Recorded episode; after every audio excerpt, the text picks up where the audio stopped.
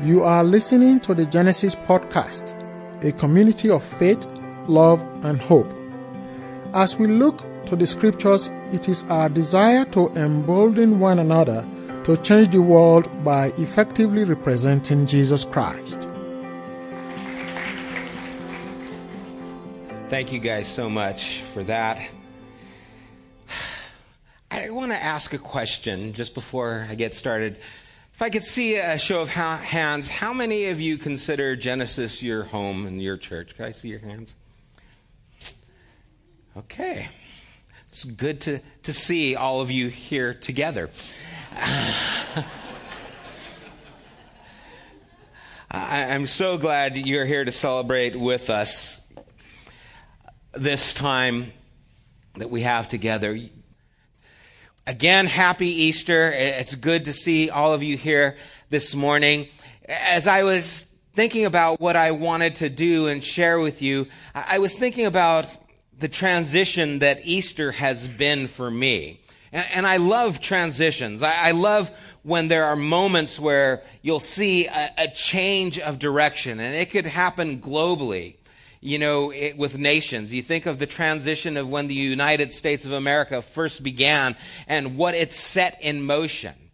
Or, or China, not too long ago, when they opened their doors and lifted the, the bamboo curtain, and now we see what has taken place and how they are just kind of leading the way as far as the industrial uh, revolution is concerned and the technology. And, and it doesn't happen just on a global s- scale, it happens on an individual scale, or it happens, you know, with trends. You see music, you see, see style, and there will be a transition to a certain type of music where technical music maybe began in the 80s, but then it turned all the way to, to rave and what we have now. There's so many things that happens. Those transitions, if you see the moment of them, you actually can start to see the direction that they are going to lead us in. It happens, I think, in my own life. I think when I got married, that was a big transition. All of a sudden, my life changed directions. When I had kids, that was a big transition. If I would have known then, you will not sleep for the next 30 years, I would have been able to continue just aware of those things. But it forever changed the trajectory of my life. And Easter has been that for me as well. I've always kind of been fond of Easter. I mean, it's, you get chocolate, you know, I got ba- baskets of eggs when I was a kid, even though I didn't know too much of what it was about.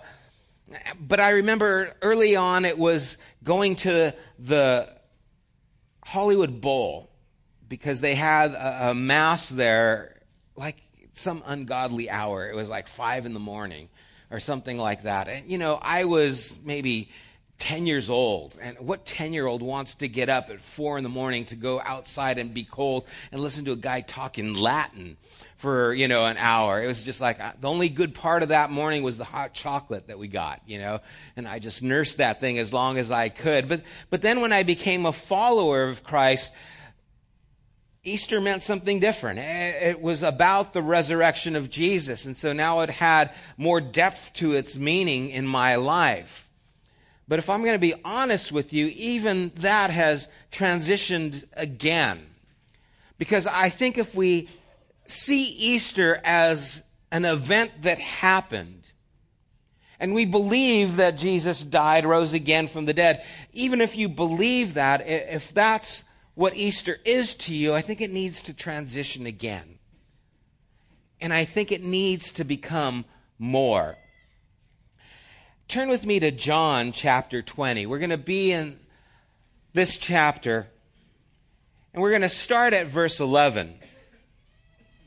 We get this account, John's account. I, I, love his account of the resurrection because it involves so many people and so many nuances in how it's presented. So in verse 11, John chapter 20, verse 11, says, Now Mary stood outside the tomb crying.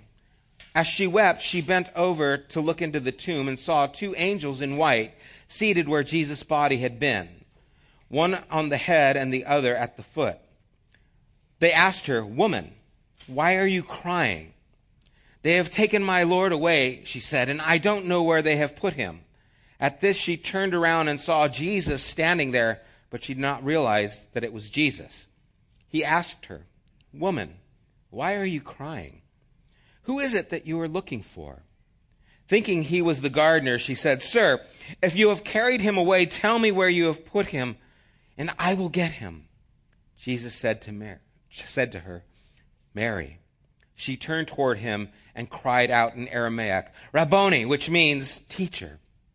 Jesus said, Do not hold on to me, for I have not yet ascended to the Father. Go instead to my brothers and tell them, I am ascending to my Father and your Father, to my God and your God. Mary Magdalene went to the disciples with the news, I have seen the Lord. And she told them that, she had, that he had said these things to her. Mary was going to the tomb to see Jesus, not to see Jesus, but to show her respect for Jesus. She, she wasn't going to encounter who Jesus was, she was actually going to encounter who she thought he was. And so she went to the tomb because she loved Jesus for who he was, even though he was no longer who she thought he was. When he died, with him died their hopes. With him died their future. With him, for many of them, died their faith. And as this took place, they still loved him. They, they still cared for him, even though they had hoped that he was going to be the one who was going to deliver Israel and be with them. This wasn't what they had thought, but they still loved him. They still cared for him. And Jesus asked the question, the same question that the angels asked Woman, why are you crying? Now, that's a question I've never had the nerve enough to ask a woman who's crying. When I see a woman crying, I just kind of want to leave it alone. It's like, I'm, I'm, sure there's a good reason there. I'll just let you have your little cry there. But Jesus steps into that and he asks, Why are you crying? And who is it that you're looking for? And I wonder, why is he asking? He knows. He knows why she's there. He knows why she's crying. But really, what's happening is, he's trying to help her to see things differently. And so he's engaging her where she's at in the emotion of what she's feeling. But again, she is there to see the Jesus or to pay respects to the Jesus she remembered. But he is not the person that she remembered. He is more. And Jesus' question to her is trying to help her see that he is more. See, Mary was looking for the Jesus she knew, not the Jesus she needed to know. And I wonder if that's the case for us, where we have an awareness of Jesus, but maybe it's not the Jesus that we really need to know. Maybe our belief is in a Jesus who, who died and who rose again from the dead, but maybe what we need to do is hear his voice call our name. And maybe to ask the question in our lives of why are you crying, or why are you hurting, or why are you without hope? Or maybe to hear the question, what are you looking for? Maybe we need to hear him asking that question of our lives today. You see, I think there's some of us who maybe don't believe in Jesus any longer. Maybe as a child you grew up in church and you had a faith, but you don't believe in Jesus any longer because, well, what we believed, it wasn't enough. The, the Jesus we believed in wasn't enough to deal with the life that we were enduring. He, wasn't enough to help us through the situations that we were going through. And so we gave up believing for all the right reasons, because this Jesus was not a Jesus who could actually affect us in our life. And maybe you were right, he wasn't enough because we were coming to a Jesus who was dead and not actually to a living one. Maybe we were like Mary, going to show respects, believing in, in he, who he was, but not fully understanding who he was. And so he is questioning us, trying to bring us into a deeper belief. And we want Jesus to help us to be better human beings, right? We, we want Jesus to help us to be more loving. But let's face it, a good teacher, a great humanitarian can't solve the world's problems. We have a lot of those. And what we need is more than just that. And so maybe what we were looking for was actually less than what we needed. And that's what we find with Mary. She's going to find Jesus, but the Jesus she's looking for is less than what she really needs. And I wonder how many of us have believed in a Jesus that is less than who he really is, and really a lot less than what we need.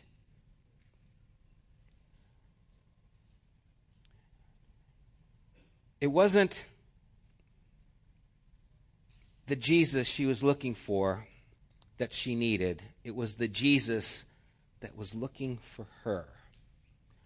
The Jesus who was asking her, Why are you crying? What are you looking for? You know, Friday we, we spoke about the powerful identification of the crucifixion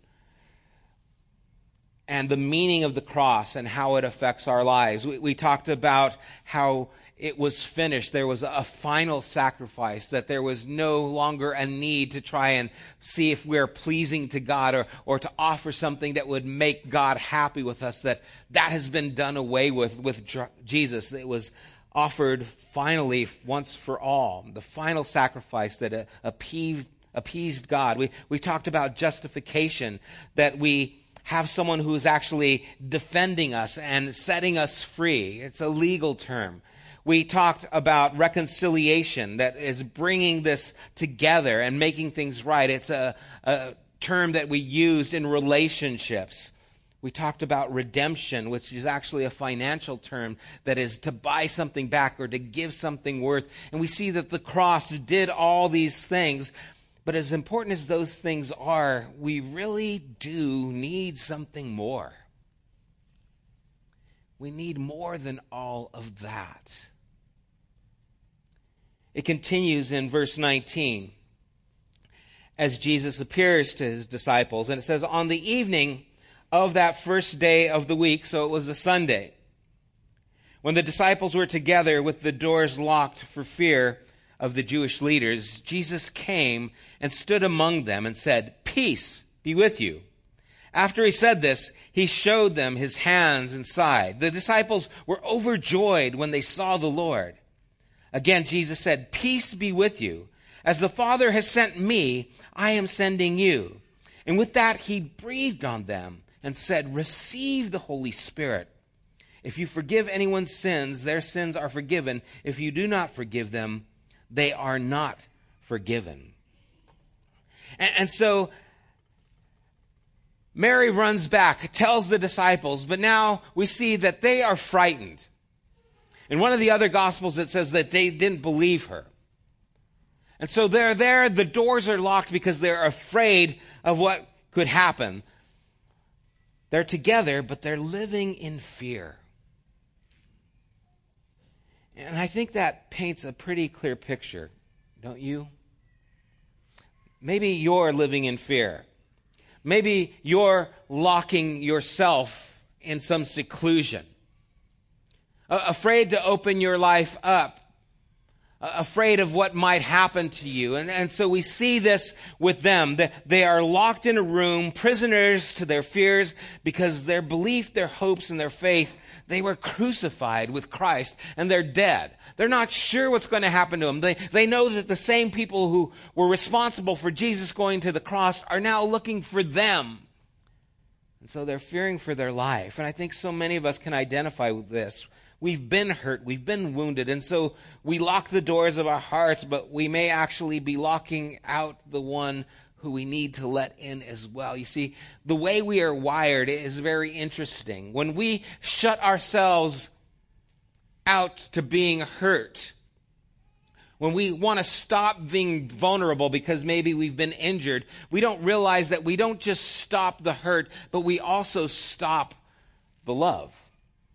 We also stop the ability to actually have joy. We actually stop the ability to have peace because we can't dissect our lives and just seclude ourselves. Well, I'm just going to stop this kind of pain. Well, when you numb yourself here, you actually numb all of who you are. And so, as we kind of close up to the things that have hurt us, we actually can close up to the God who is wanting to heal us. And we find them in this situation. And then all of a sudden in verse 19, Jesus is there. Even though the doors are locked, he kind of does this kind of strange thing, and he's there. And the first thing he says is peace to you, because that's the first thing you have to say when all of a sudden you show up in a room and the doors are locked. Okay? In fact, he says it twice. It's kind of like chill. All right? It's okay. Because he wants them to know that I'm here to bring healing. And then something interesting happens. Verse 21 he breathes on them. And that's such a strange thing. I mean, you think of uh, it's not usually a good term when someone breathes on you, right? Like in the morning, if you're married, and they're breathing on you. I mean, I'm breathing on you right now, but I didn't want to bring it up, you know, because that'd make everyone feel uncomfortable. You're actually breathing on each other right now. But you see, this is actually a picture to the beginning of creation when God breathed in man and made him a living being. This is kind of reminiscent of that. As God breathed into Adam, making him, a living soul, Jesus is breathing back into humanity that which, is, that which was lost, that which is broken, that which was forgotten. He is restoring the life of God in them. And you see, that's really what we need. We don't just need a good teacher. We don't just need good instructions. We don't just need to believe that Jesus died for our sins and rose again from the dead. What we need is the life of God in us. And that is why the resurrection is so important because now this is symbolic of his spirit. The word for breath is pneuma. The word for spirit is pneuma. He is breathing in them the Spirit of God to bring life back into us. And once again, we see a transition taking place. These disciples were following Jesus, but now they are alive with the life of Jesus himself. Eternal life does not begin after you die, it begins before you die. And you see, you don't have to fear death if you are alive. But there has to be a transition that takes place where we no longer believe that this is just an event that happened, but we believe that this is a life that God is giving today, right now. It's available to us here. And it's an important transition because if they remain wounded and without hope, it will transfer to everything they do. It will end with them right there. The word to inspire means to give breath, to fill with breath. You see, he inspired them to live. And maybe right now, what we need is to be inspired to live. Maybe you're existing and you're struggling, but what you need is to be inspired. You need the breath of God in you to quicken you, to make you alive, to give you a hope that is beyond your circumstances, whether they be good or bad, to give you life. As the story continues, we have Thomas in verse 24. It says, Now Thomas, also known as Didymus, one of the twelve, was not there when the disciples, with the disciples when Jesus came. What a bummer, right? You missed it. You weren't there. Where were you, Thomas? We were here on Sunday and you weren't here when Jesus came. It's like we went to the Ellen show and she was giving out Louis Vuitton bags, you know, and you weren't there. You missed it. We, we went to, you know, the store and they were giving out season tickets to the Dodger game and, and you missed it. You weren't there. Where were you? So Thomas wasn't there. Verse 25. So the other disciples told him, We have seen the Lord. But he said to them, Unless I see the nail marks in his hands, and put my fingers where the nails were, and put my hands into his side, I will not believe. See, I, I think maybe one of the reasons Thomas wasn't there was because, again, the depression that sinks in. Because when we are depressed, we isolate ourselves. We don't want to be around people. We don't want to have to interact because there's a hurt that we're feeling that we kind of start to stew in. It starts to become our safe zone. And so, them telling him, We've seen him, he, he's, he's alive, it wasn't enough for him to believe. And you think, man, these are his friends. I mean, there's James and John, the sons of thunder, right? I mean, these guys, you gotta, you gotta believe them. There's Peter. Well, Peter said a lot of things. Maybe he wouldn't believe Peter, but then what about, you know, the other guys? There's Nathaniel. You know, here is an Israelite in whom there's no guile. There's Bartholomew. We don't know what he did, you know, but he was there. He, and then there's the women, Johanna. And then there's Mary and Mary and Mary, because there were a lot of Marys, right? And, and so here are all these people saying, You've got to believe this, but it's not penetrating his heart because the wound is so deep that he cannot hear the hope that they are speaking. He, he cannot sense the life that they are wanting to give him. And so, verse 26, it says, A week later. That means the next Sunday. It means they went back to church the Sunday after Easter. Just throwing it out there, just okay. just an idea. And so a week later, his disciples were in the house again, and Thomas was there this time with them. And though the doors were locked, Jesus came and stood among them and said, Peace be with you. Then he said to Thomas, Put your finger here. See my hands. Reach out your hand and put it into my side. Stop doubting and believe. Thomas said to him, My Lord and my God. Then Jesus told him, Because you have seen me, you have believed. Blessed are those who have not seen and yet have believed. How did Jesus know that this is what Thomas said? He, he wasn't there. But he was. And so, here in this place of doubt, we see that Jesus heard and was there and was able to step into that place. I, I wonder how many scars does Jesus have to bear for us to believe? Why did he have to rise and maintain those scars? And, and maybe it was for Thomas, because he wouldn't believe if he didn't see that. How many scars does he have to, to bear for us to believe? See, this is bigger than our ability to understand with just our brains. This, this goes to the core of who we are as human beings. He goes on in verse 30 and says, Jesus performed many other signs in the presence of his disciples, which are not recorded in this book. But these, now this is why they're written. This is why everything is written. But these are written that you may believe that Jesus is the Messiah, the Son of God, and that by believing you may have life in his name.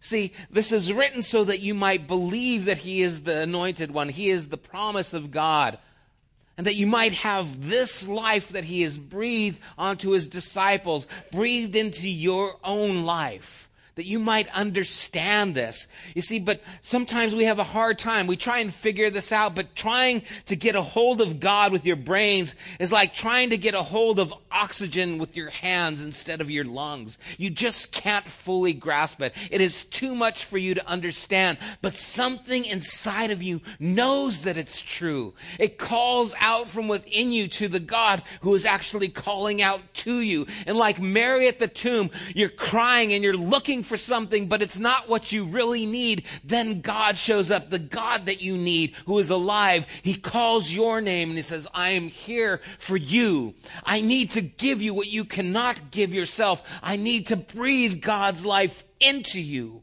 so that you can be alive.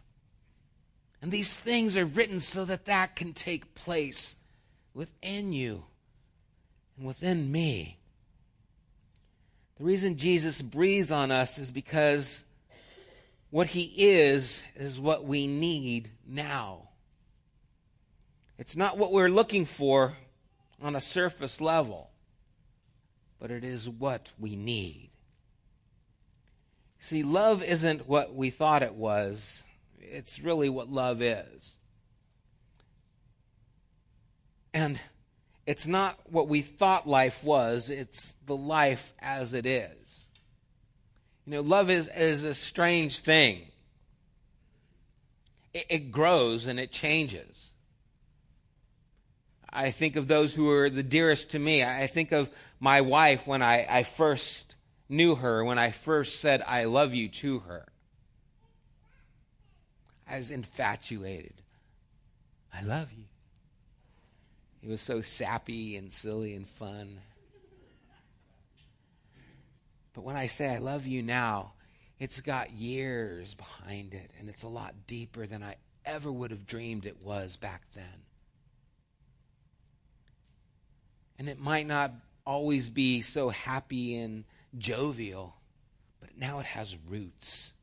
Now it has depths. I had no idea what love was back then or what it could be, but now I'm beginning to see. And, and I think God is still wanting to see there is so much more. You do not know love until I give that love to you. You don't know life until I give my life to you. And He's calling us for more. What we need is not to believe in the resurrection, but to live a resurrected life. Why wait to die, to rise from the dead? Why not do it with the next breath you take? Why not connect to God right now? You see, I know I believe in the resurrection when I care about those who are hurting and in need. See, I, know the resurrection when I reach out to those who are depressed, to those who are alone, those who are lost. I know the resurrection when I give my life to bring life to others in some way. See, I know resurrection when the breath of God fills my lungs and I live a resurrected life. And it has to transition from knowing about a Jesus who is risen from the dead to living a resurrected life with the living Christ. And that's the transla- transition that needs to take place in our lives. You see, God is a name we use that we talk about when we're searching for him. But Jesus is the name we use when we talk about the God who has been searching for us.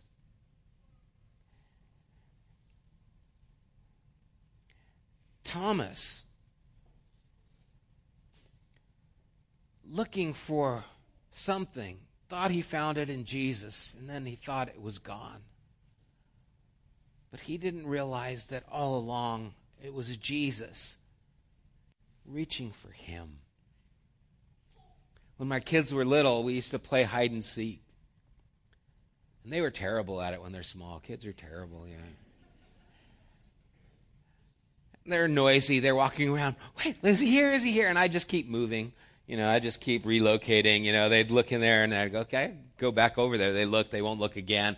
And I just keep moving and going on and on and on. And I could have stayed, stayed hidden forever. I could have went outside, got in the car, and left. You know, and got, they'd have been searching to this day to try and find me. I mean, you see, the fun of it was that I wanted to be found. The fun of it was when they would see me and they'd scream and they'd yell and they'd come running at you. Because I really didn't want to hide from them. I really wanted them to find me. And some of you feel that God is elusive and he's out there somewhere and, he, and he's distant. And you might have these beliefs I believe in God, I believe in Jesus, but he's just so far away, and you don't realize that he's not far, that he's wanting to be found by you. And maybe that's the transition that needs to take place. It's beautiful when you think you found God, but it was Him wanting to find you all along. And as he says, the verse 31, these things are written that you may believe that he is the Messiah, the Son of God, and that believing you may have life in his name. My hope for you this Easter is that you will find the God who's looking for you. And that your belief will turn into life. And that this faith will be something that affects you in a deep and powerful and transforming way. Because if it's just a belief that you hold, then you're like Mary looking for the dead. One of the Gospels that says, Why do you look for the living among the dead? Maybe you're still looking for Jesus, but it's the dead Jesus. And maybe you're afraid to encounter the living Christ because if he breathes his life in you, what is it going to cost you? What is he going to require of you? I want to ask you this instead. What is he going to give to you? Because your soul knows that that's what you need. Let's pray.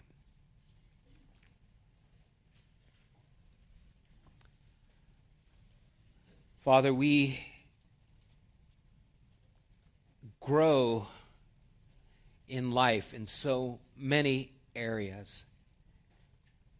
And I believe that this is an area where many of us need to grow again, where we need to transition from a faith that really is dead. It believes, but there is no life in that belief. And we need to to transition to a, a faith where your life is breathed into us. And maybe we feel like we know enough. I know enough about you, God. I know enough about you, Jesus, but that is not enough for my life. And so, what we need is something more. What we need is your life in us. We need to be inspired. We need to be filled. We need to be redefined.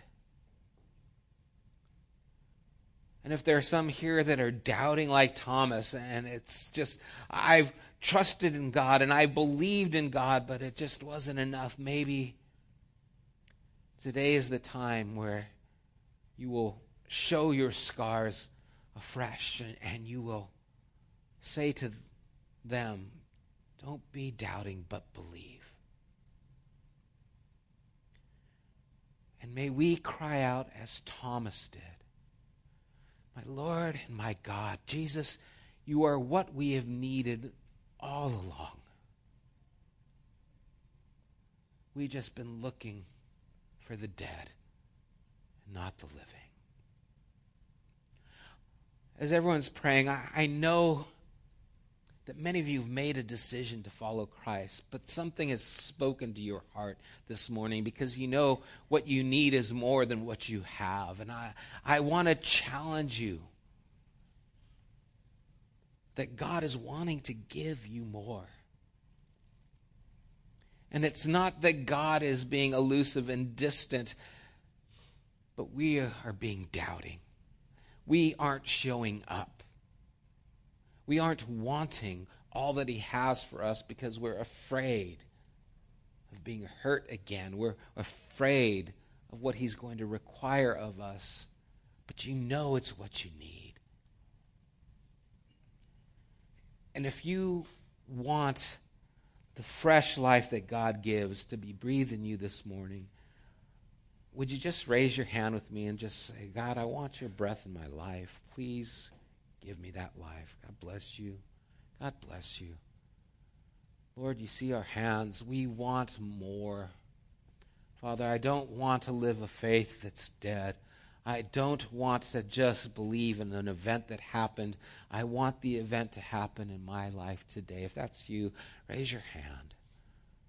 And God, hear the cry of our heart, Lord, that we want your breath in us. And may you even now fill us with your Spirit. Empower us to live the life that you give. May we live the resurrection by how we give this life to those around us. And I thank you for this time, Lord, a reminder for us that this day is more than an event that happened years ago, that what we are celebrating is the life that you give today. We thank you for that life. Jesus' name, amen. Happy Easter, everyone. We're going to be here next Sunday. Uh, God bless you guys. Enjoy this time together. I know you're going to go spend with your family. God bless you guys. You have been listening to the Genesis podcast. We invite you to join us at one of our weekly gatherings. You can find more information at www.thegenesisstory.com as well as opportunities to help financially support this podcast. Thank you for listening.